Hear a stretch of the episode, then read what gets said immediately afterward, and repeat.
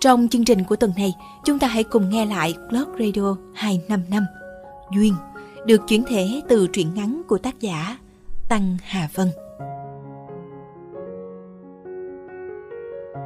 Người ta vẫn thường nói rằng nếu có duyên, những người yêu nhau ắt sẽ tìm thấy nhau trên đường đời tấp nập. Hoặc nếu ông trời đã định là của nhau thì chắc chắn sẽ thành đôi. Nhiều người vẫn nghĩ rằng đây chỉ là triết lý để an ủi những chàng trai, cô gái độc thân khi bạn bè xung quanh đã có đôi có cặp hoặc so dịu những trái tim cô đơn đang mong mỏi tình yêu. Nhưng tôi luôn nghĩ rằng những ai yêu nhau luôn luôn phải được gắn kết bằng một chữ duyên nào đó.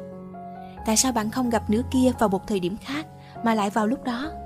Tại sao bạn không yêu một người khác mà lại chọn anh chàng này để cùng chung sống trong khoảng thời gian còn dài hơn cả cùng với bố mẹ mình? Tôi không thể an ủi những trái tim đã bị tổn thương trong tình yêu. Tôi chỉ có thể tiếp thêm cho những trái tim đang mong mỏi thứ tình cảm thiêng liêng này những kỳ vọng tốt đẹp, những mong chờ đáng yêu để vào một ngày đẹp trời, bạn vô tư đón nhận chữ duyên của đời mình. Gặp Gần đây, lâu lâu tôi lại được nghe bố mẹ mình và những bố mẹ khác có con trai lớn nói với nhau rằng Hai nhà mình làm xuôi với nhau cũng được nhỉ? Cảm giác của bạn khi nghe câu nói này từ người lớn là gì? Bạn tấm tím cười vì được người lớn để ý cho con cái nhà họ? Hay bạn lại ghét cay ghét đắng và một mực phản đối vì không muốn bị ép duyên giống kiểu như ngày xưa? Còn tôi chỉ biết cười trừ, ậm ừ với bố mẹ rằng nếu có duyên mà thành đôi thì cũng được, không thì Âu cũng là cái duyên chưa tới. Thế thôi. Vậy mà cái duyên đó cũng đưa đẩy thế nào để tôi và anh gặp nhau. Anh đang đi làm cho một công ty phần mềm ở Mỹ. Gần 3 năm rồi anh mới chịu bỏ công việc, học hành ở bên kia để về thăm nhà. Vậy là bố mẹ anh dắt anh lên nhà tôi chơi như đã hứa. Tới hôm đó tôi cũng được bố mẹ gọi xuống nhà ngồi chơi cho vui, nhưng thực chất là coi mặt. Mới gặp nhau lần đầu, ngoài đúng nghĩa đen là coi mặt tôi và anh có gì để nói với nhau chứ? Nếu tối hôm đó chúng tôi không gặp nhau, thì có lẽ sau này cũng không thể gặp nhau lần nữa. Vì ngày hôm sau, tôi bay đi hà nội, còn anh lại tụ tập bạn bè ở sài gòn. Trễ một ngày thì tôi đã chẳng còn ở đà nẵng nữa rồi. Đây có phải là cái duyên đầu tiên không nhỉ? Sau khi trở về từ chuyến vượt hoành tráng của mình tôi được bố mẹ báo là gia đình anh mời gia đình tôi ăn tối vì mấy hôm nữa anh phải quay trở về Mỹ. Rồi ngày gặp cũng đến, chúng tôi ngồi đối diện nhau cùng ăn tối. Đang ngồi bỗng điện thoại tôi có cuộc gọi từ số lạ, nhưng chỉ khi mới vừa alo thì bên kia đã cướp máy. Số máy lạ, tôi quay trở vào thấy anh đang nhìn tôi rất lạ. Mãi đến khi về nhà rồi những ngày sau nữa, tại sao tôi cứ nghĩ rằng có phải lúc đó chính anh đã nháy máy tôi? Tôi nhớ trong bữa ăn hôm ấy, tôi có nghe rằng vào ngày đó anh sẽ bay sang Mỹ. Nên đúng sáng hôm đó tôi gọi lại số điện thoại lạ kia. Thì thuê bao này hiện đang không liên lạc được. Nếu bạn là tôi, bạn có đang nghi giống tôi không? Mùa hè thiên đường của tôi qua đi khá vội vã. Tôi lại tự cuốn mình vào vòng xoay cũ với bạn bè và học hành cuộc sống vẫn trôi theo những gì đã được sắp đặt. Đôi khi nhớ lại lúc cuối hè, tôi vẫn tự nhủ rằng chữ duyên của mình và anh chỉ có đến cuối mùa hè năm đó mà thôi. Đôi khi người ta không biết rằng vô tư với điều gì thì điều ấy lại càng dễ đến và mang lại bất ngờ cho ta. Hai năm sau, tôi tốt nghiệp đại học. Trường đại học tuyển tôi với một bản thành tích khá khẩm. Vậy là tôi bắt đầu con đường tìm kiếm học bổng du học. Từ khi bắt đầu có ý thức về việc du học, tôi chỉ luôn nghĩ rằng Mỹ là nơi đầu tiên tôi không muốn đến, mặc dù đó là mơ ước, là đích đến của hàng triệu, hàng triệu du học sinh. Có thể một người không quá thích sự ồn ào náo nhiệt như tôi sẽ không thích hợp với phong cách Mỹ, còn người Mỹ. Nên tôi thấy sợ hơn là ước ao một lần được đến nơi đó Vậy nên tôi luôn muốn chọn cho mình những vùng đất yên bình, con người không vội vã và thiên nhiên xinh đẹp như châu Âu chẳng hạn. Có lẽ những nơi đó sẽ phù hợp hơn với tính cách của tôi. Nhưng dường như cái duyên đó vẫn chưa bỏ tôi mà đi. Tôi nhận được lời chấp nhận từ một trường đại học của Mỹ ở California, nơi anh đang làm việc trong khi bố mẹ cứ dục tôi. Lo đi học sớm, còn về sớm mà lo chuyện chồng con, còn ngã. Đêm về nằm suy nghĩ, tôi phải đấu tranh giữa ý thích của mình và ý muốn của bố mẹ. Có ai như tôi được một trường ở Mỹ cấp học bổng mà lại lưỡng lự. Chắc người khác nhìn vào sẽ bảo ngay là tôi rồ dại mới bỏ cơ hội đó. Sách vali lên đường cũng đồng nghĩa là tự rước nỗi sợ hãi lẫn những điều không thiện cảm đến gần mình hơn. Nhưng quả thật cơ hội sẽ không đến lần hai. Tôi thực sự không đủ dũng cảm để từ bỏ nó. Bố mẹ vẫn còn lo lắng tôi sẽ lơ ngơ ở sân bay khi đến Cali, dù đây không phải lần đầu tôi ra nước ngoài, nên cứ chạy khắp nơi xem có người quen nào ở Cali có thể đón tôi ngay khi tôi xuống sân bay. Rồi bố mẹ tôi lại nhờ ngay trúng anh với lý do anh cũng từng là du học sinh, có thể hiểu và giải quyết được những vấn đề của người mới sang như tôi. Có gì anh có thể giúp đỡ, tư vấn cho tôi trong thời gian học bên kia. Lại gặp Kali đón tôi trong tiết trời rét mướt không thể tả.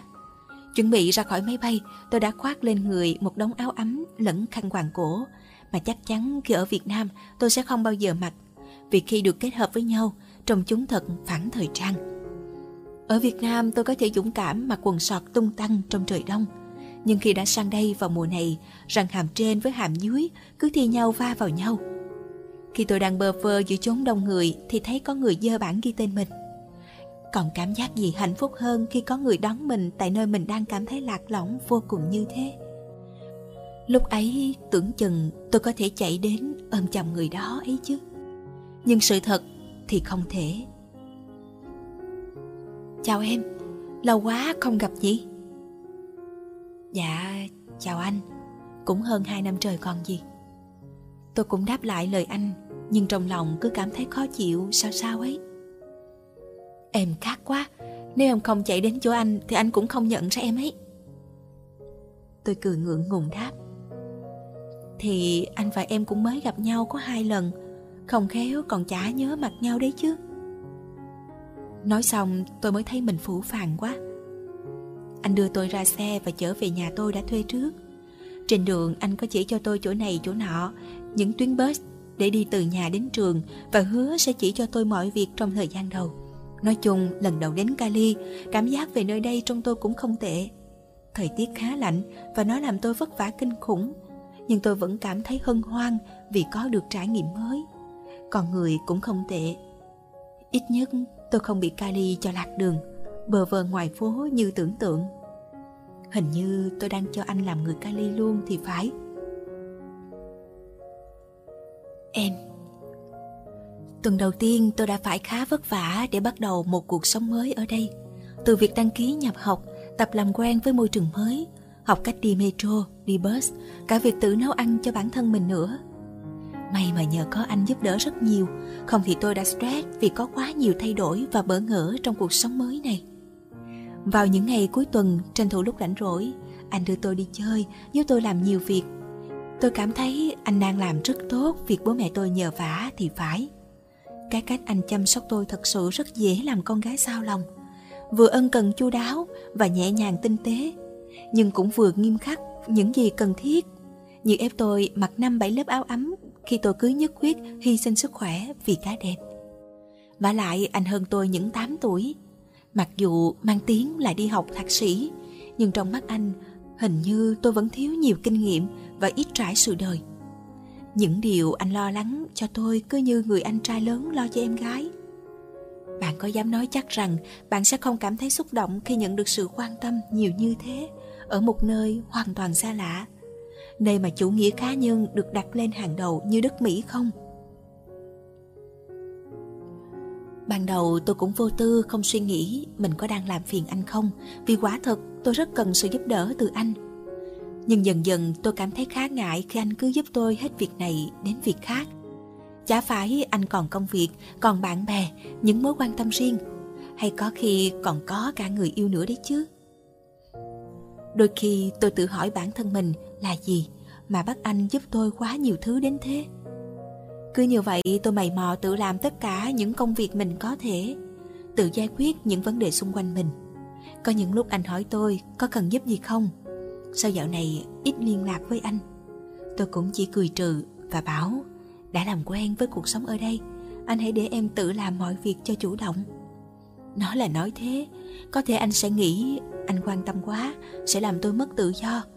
Nhưng thực sự tôi cũng rất cần sự quan tâm, sự giúp đỡ của anh. Người quen duy nhất của tôi ở đây.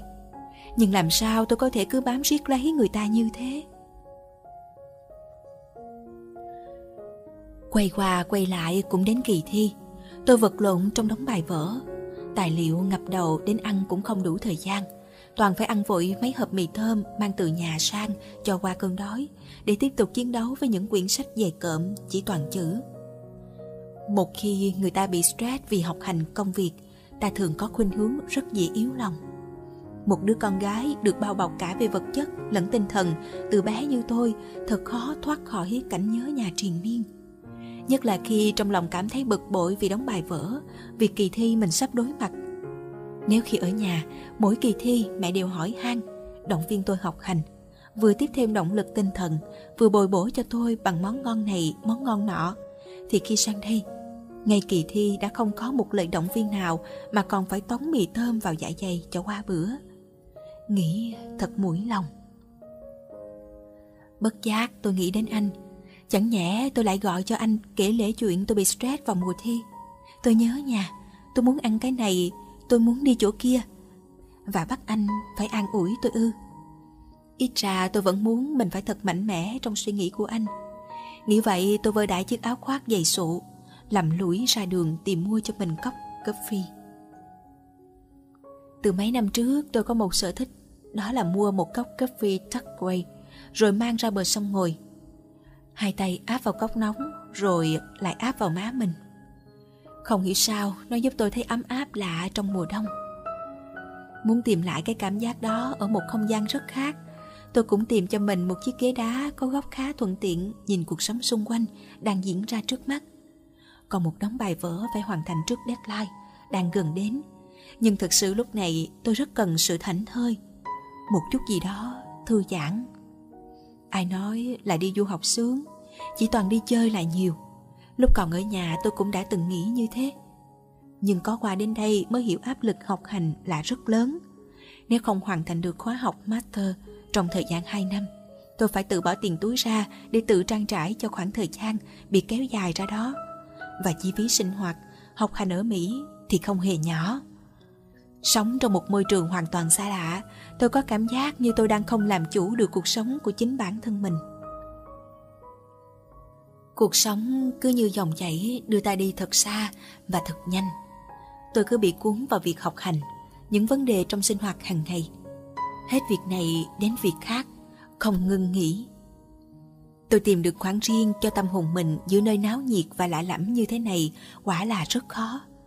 Từ lúc mới sang đến giờ, đây mới là lần đầu tiên tôi được ngồi lại, tự nhìn nhận lại mình, tự lắng nghe bản thân mình để xem mình đang cần gì, nghĩ gì.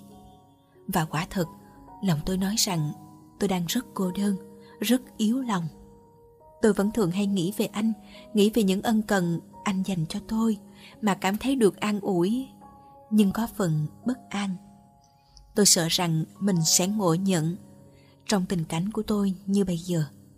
Người ta rất dễ ngộ nhận sự quan tâm đó là tình yêu, nhưng tôi lại không thể ngăn bản thân mình bị sự quan tâm đó làm cho sao động. Những lúc yếu lòng như thế, tôi thường tự nhủ rằng tình cảm tôi dành cho anh sẽ đồng thời biến mất khi tôi về nước, khi tôi lại có đầy đủ tình thương từ gia đình và bạn bè. Vì vậy nên thời gian này tôi rất ít khi chủ động liên lạc với anh.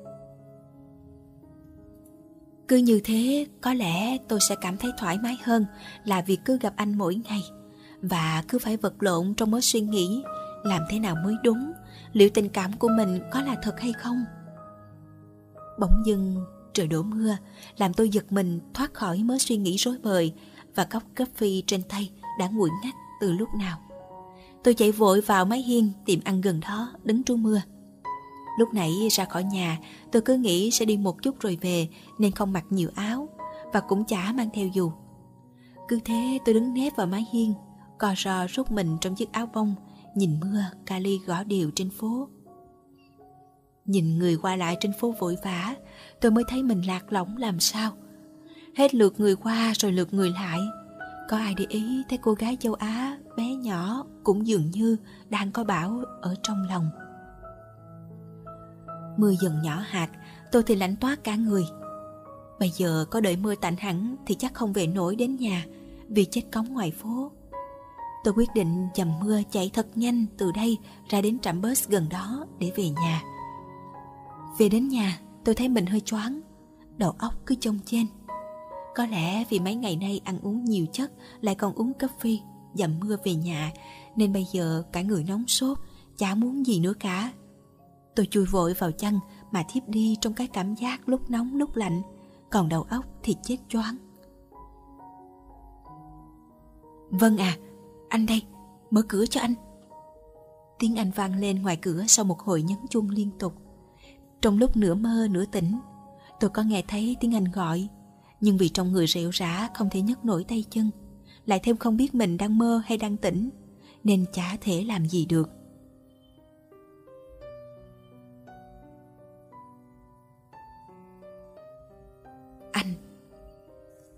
Tôi đã gọi cửa phòng em suốt nửa tiếng đồng hồ. Điện thoại thì tắt máy. Hỏi những người ở chung cư nhà. Họ đều bảo có thấy em về nhà rồi. Rốt cuộc là có chuyện gì xảy ra? Mấy tuần nay không thấy liên lạc gì cả. Cô bé này thật sự làm tôi lo lắng. Quá sốt ruột vì sợ có chuyện gì không hay.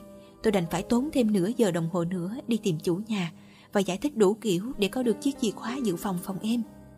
Khi tôi bước vào Đèn ngủ trong phòng lờ mờ, Nhìn sang bà Ngọc thì giấy tờ, sách vở lỗ ngỗng. Nơi bếp thì la liệt những hộp mì và cốc coffee mua sẵn. Bật đèn lên cho sáng thì tôi hoảng hốt khi thấy em nằm co ro trong chăn. Gương mặt có vẻ rất đau đớn. Gương mặt em đỏ ửng vì sốt, trắng nóng rang nhưng người cứ rung lên từng cơn như rất lạnh. Tôi bế thóc em dậy, khoác áo khoác cho em rồi cuốn cuồng đưa em vào bệnh viện. Bác sĩ chẩn đoán em bị suy nhược do thức đêm và ăn uống thiếu chất. Tâm lý bị stress đã quật ngã em như thế. Để các bác sĩ truyền nước biển cho em, tôi ra ngoài làm thủ tục nhập viện. Đến khi quay trở vào, tôi thấy em hình như đang mơ gì đó. Rất buồn thì phải. Có giọt nước mắt lăn trên má, còn trán thì nhăn lại. Cảnh tượng đó không hiểu sao, làm lòng tôi quặn lại. Mấy tuần không liên lạc, tôi đang không kiểm soát được những chuyện đang xảy ra xung quanh người con gái này. Tôi đã hứa với bố mẹ cô ấy sẽ quan tâm để ý giúp đỡ em trong thời gian em ở đây. Vậy mà bây giờ, thấy em như thế này trước mặt, tôi quả thật rất áy náy và sâu trong tim. Không hiểu sao tôi lại thấy đau. Càng không hiểu sao mình lại có cái cảm giác này. Anh à, Sao em lại nằm đây? Đây là đâu vậy anh? Giọng em yếu ớt gọi tôi. Em đang trong bệnh viện. Lúc chiều anh sang nhà em, Gọi cửa mãi không được. Khi vào bên trong thì thấy em bị sốt, Nằm co rúm lại. Sao đau ốm mà không gọi anh? Nếu anh không sang thì em nằm đó Đến bao giờ? Em cố gắng cười đáp lại tôi, Nhưng sao tôi thấy trong nụ cười của em Lại buồn đến thế? Em không sao mà. Chắc do lúc chiều mắc mưa nên bị sốt. Mưa Cali lạnh quá, anh à. Và lại anh cũng bận trăm công ngàn việc. Em cũng lớn rồi, Không thể việc gì cũng gọi anh được. Khi nghe đến câu, Mưa Cali lạnh quá Tự dưng tôi như thấy được nỗi lòng trong em. Tại sao em lại nói vậy? Có phải em đang nhớ nhà, Đang cô đơn lắm sao? Mấy năm trước khi mới sang đây, Giai đoạn đầu tôi cũng phải cố gắng rất nhiều Để vượt qua sự thiếu thốn tình cảm gia đình. Một phần vì là con trai, Nên tôi dễ thích nghi với môi trường mới hơn em. Nên bây giờ, mặc dù không nói, Nhưng đôi lúc khi em buồn, Tôi vẫn có thể hiểu được. Nhưng chẳng phải em cũng biết rằng Em có thể coi tôi là chỗ dựa khi sang đây sao? Tại sao càng ngày em càng tự rời xa tôi như thế? Em đang lo lắng điều gì? E dè điều gì ư? Chúng ta. Tôi đón em từ bệnh viện về trong một ngày nắng đẹp. Bầu trời Cali dường như không muốn để em buồn nữa thì phải. Bỗng dưng đang mùa đông, trời lại có một ngày nắng vàng nhảy nhót, làm mọi thứ dường như trở nên ấm áp hơn hẳn. Có lẽ vì thế mà lòng người nên rộng mở tươi tỉnh hơn chăng? Tôi đưa em về nhà thay đồ và nghỉ ngơi. Hôm nay là cuối tuần, tôi quyết định sẽ đưa em ra ngoài ô giả ngoại. Hít thở không khí trong lành sẽ tốt hơn cho những người mới ốm dậy như em. Em hôm nay cũng đã trở nên tươi tắn hơn hẳn. Tôi mua theo rất nhiều đồ ăn, thức uống, mang cả tấm khăn để trải trên thảm cỏ ngồi, rồi bon bon đánh xe ngoài ô. Đây là lần đầu tiên em được ra ngoài ô, sau mấy tháng ròng rã bận làm quen với cô bạn Kali, đồng đúc náo nhiệt. Tôi muốn hôm nay em phải ăn thật nhiều để lấy lại sức, phải vận động và hít thở thật nhiều không khí trong lành để trở nên tươi tắn như lần tôi mới đón em sang. Nhiều háo hức và hứng khởi cho cuộc sống mới. Em và tôi cùng nhau đạp một chiếc xe đạp đôi, như những cặp đôi khác vẫn thường làm trong công viên xinh xắn này. Vốn dĩ tôi cũng sợ em ngại ngùng khi cùng đi một chiếc xe đạp Nhưng ở đây người ta chỉ cho thuê xe đạp đôi mà thôi Em im lặng ngắm nhìn cảnh vật thiên nhiên xung quanh Và lâu lâu giang tay ra Nhắm mắt lại như muốn thu hết Ghi nhớ hết cái không gian này cho riêng mình mà thôi Mặc dù không nói ra Nhưng tôi biết em thích cuộc sống thanh bình Không ồn ào có thiên nhiên xinh đẹp như thế này hơn một kali với những áp lực trường lớp và những cuộc đua để tồn tại. Bất giác, tôi hỏi em. Dạo này sao em không liên lạc với anh? Em đã thích nghi hết với mọi việc rồi à? Em đang căng thẳng với bài vở lắm à? Anh đến nhà mà chỉ toàn thấy vỏ mì tôm và cốc phi lon. Sao em không ăn uống đàng hoàng mà còn có sức học bài? Chiều hôm đó, Em buồn gì hay sao mà lại dầm mưa về nhà vậy? Anh mà đến trễ xíu nữa thì không biết em ra sao.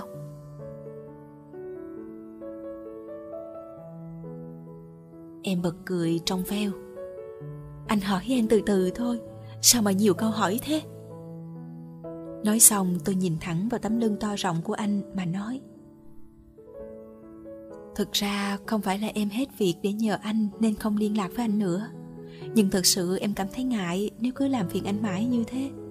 Em sẽ sống ở đây 2 năm Chẳng nhẽ trong 2 năm đó Em cứ mãi phiền anh. Anh còn công việc Còn nhiều mối quan hệ khác nữa. Em cũng không đủ đặc biệt Để có quyền cứ việc gì khó khăn, Cũng phone cho anh như thế. Em cũng dần dần làm quen được với cuộc sống ở đây, Nên em muốn tự mình xử lý mọi việc, Anh à. Nhưng anh không nghĩ em chỉ vì thế mà đến nỗi ốm liệt giường. Lúc em nằm viện, Anh thấy trong giấc mơ em đã khóc. Anh thực sự không muốn thấy em khổ sở như thế chút nào. Đời sống du học rất nhiều điều phải lo. Em phải thật mạnh mẽ mới có thể vượt qua những chướng ngại vật khác. Có phải em đang nhớ nhà lắm không? Nhưng vẻ mặt của em lúc đó Dường như không chỉ khóc vì nhớ nhà. Vâng, em xa nhà cũng gần một năm rồi. Em nhớ gia đình, bạn bè Nhớ nơi em lớn lên. Thật sự em thấy mình quá bé nhỏ Và đôi khi không thuộc về nơi này. Vì ở đây em không quen biết ai Không có gì là sự ràng buộc giữa em và nó cả. Anh ngắt lời. Không phải có anh sao? Em xin lỗi. Đôi khi em coi anh là người Cali Vì anh quá thân thuộc với nó Còn em mãi vẫn chỉ là người mới đến. Và lại anh còn có bạn bè, người yêu ở đây chẳng hạn. Anh còn có thể thể hiện sự quan tâm đến họ. Còn em thì chẳng thể nào. Người em quen duy nhất ở đây là anh Nhưng mọi thứ thì vẫn phải có một chừng mực nhất định nào đó. Ai bảo với em là anh có người yêu ở đây? Sao vậy anh? Em cũng không nghe ai nói cả, Chỉ là không hiểu sao tự dưng em nghĩ vậy thôi. Vì anh cũng đã đi làm lâu rồi, và lại anh cứ ở mãi bên này. Hai bác gọi về, mà anh cứ có chịu về đâu. Nên em nghĩ chắc anh có niềm đam mê to lớn nào ở đây. Niềm đam mê to lớn đó là công việc đó cô nương ạ. À. công việc anh đang làm ở việt nam chưa phát triển mấy trong khi đó lại là đam mê của anh nên anh không thể bỏ ngang nó mà về được. Vậy mà em cứ tưởng khác cơ. Tôi cười hiền, ngập ngừng hỏi. Có một điều em muốn hỏi anh. Có phải mấy năm trước khi anh về Việt Nam Anh có dùng số điện thoại 0909 ít ít ít Đúng không? Đúng vậy. Mà sao hả em? Vậy có phải lúc cùng ăn tối ở nhà hàng Anh đã nháy máy em đúng không? Đúng thế, cho anh xin lỗi nha. Lúc đó tình cờ anh thấy số điện thoại của em trên Facebook Nên mới thử em xem sao. Quả là anh rồi. Sau ngày anh bay đi Mỹ Em đã gọi lại vào số đó Nhưng không liên lạc được. Em cũng đã đoán là anh Nhưng vẫn chả có gì là chắc chắn cả. Cứ thế em quên dần đi thôi. Hơn 2 năm rồi nhỉ Khi đó em giận lắm Nếu là anh thật thì không hiểu sao Anh lại làm vậy nữa Sorry cô bé, lúc đó anh tình cờ thấy được, không hiểu sao lại muốn đùa cô bé luyến thắng đang ngồi trước mặt anh nên mới bấm gọi thử. Thật ra ngay từ hôm cùng ăn tối với nhà em, anh cũng thấy em rất dễ thương, hồn nhiên. Em kể những câu chuyện mà đối với tuổi của anh ít có thể trải qua được. Điều đó làm anh khá thích thú. Nhưng anh cũng nghĩ rằng sau hôm đó thì mình cũng chả còn gặp nhau nữa và cũng không có lý do gì để gặp nhau, nên anh đã không liên lạc với em. Không ngờ chữ duyên của tụi mình đứt đoạn, đến những hai năm sau mới có thể hoàn chỉnh. Anh nói chữ duyên hoàn chỉnh là sao ạ? Thật ra khi kết thúc khóa học, em trở về Việt Nam với cuộc sống của em. Anh vẫn ở đây theo đuổi niềm đam mê của mình, thì mọi việc vẫn như cũ. Em nghĩ chữ duyên đó không thể gọi là hoàn chỉnh được. Chẳng qua là mình may mắn thế nào lại được gặp nhau trong một hoàn cảnh chả ai ngờ tới cả mà thôi. Nếu hai người ở cùng một nơi thì chữ duyên đó mới gọi là hoàn chỉnh, đúng không em? Tôi ngước mắt lên đầy bất ngờ. Ý anh là gì ạ? Có thể hơi đường đột, nhưng dù sao anh cũng muốn nói rõ những gì anh nghĩ. Thực sự thì anh cũng có cảm tình với em khi lần đầu gặp. Nhưng phải trở lại Mỹ gấp như thế nên anh cũng chỉ coi đó là một thứ tình cảm thoáng qua mà thôi. Nhưng cho đến khi em sang đây, anh cảm thấy rằng mối duyên này đã chờ đợi khá lâu, vượt quãng đường khá xa để đến với anh. Anh không thể coi nó là thoáng qua được nữa. Thèm lúc anh thấy em nằm sốt ly bì, anh càng khẳng định được tình cảm anh dành cho em. Và anh không muốn để em quay về Việt Nam mà không có anh. Tôi quá bất ngờ với những gì anh nói. Trước giờ tôi chỉ nghĩ rằng chỉ mình tôi đơn phương dành tình cảm cho anh. Chỉ mình tôi khổ sở trong mớ tình cảm chưa rõ ràng này. Anh làm em thật sự quá bất ngờ. Từ khi sang đây, em nhận được quá nhiều sự quan tâm của anh Đến nỗi em sợ bản thân mình sẽ ngộ nhận điều đó là tình yêu anh dành cho em Chính vì vậy mà em cố gắng không liên lạc với anh Tự mình xoay sở mọi việc Cố gắng giấu đi cái tình cảm đang nhen nhóm trong lòng. Đôi khi em chỉ muốn hai năm trôi qua thật nhanh Để em được về nhà, Để rời xa anh Và không nghĩ đến anh nữa. Nếu không có trận ốm hôm đó, Không biết hai người chúng ta sẽ buông xuôi chữ duyên này như thế nào nữa. Bây giờ em lại yêu mưa kali quá đổi anh à. Sau này về nước, Em sẽ nhớ cơn mưa kali chiều hôm đó lắm. Nhờ có nó Mà mình mới có thể hiểu nhau thế này. Anh định sẽ làm việc ở đây lâu dài. Chuyện vợ con đôi khi anh cũng nghĩ qua loa. Duyên nợ khi nào đến thì sẽ đến. Không ngờ nó lại đến theo cách này em à. Bây giờ thì anh đã có ý định về nước luôn rồi. Chắc bố mẹ anh sẽ mừng lắm đây. Anh sẽ chờ em hoàn thành xong chương trình học rồi mình sẽ cùng về.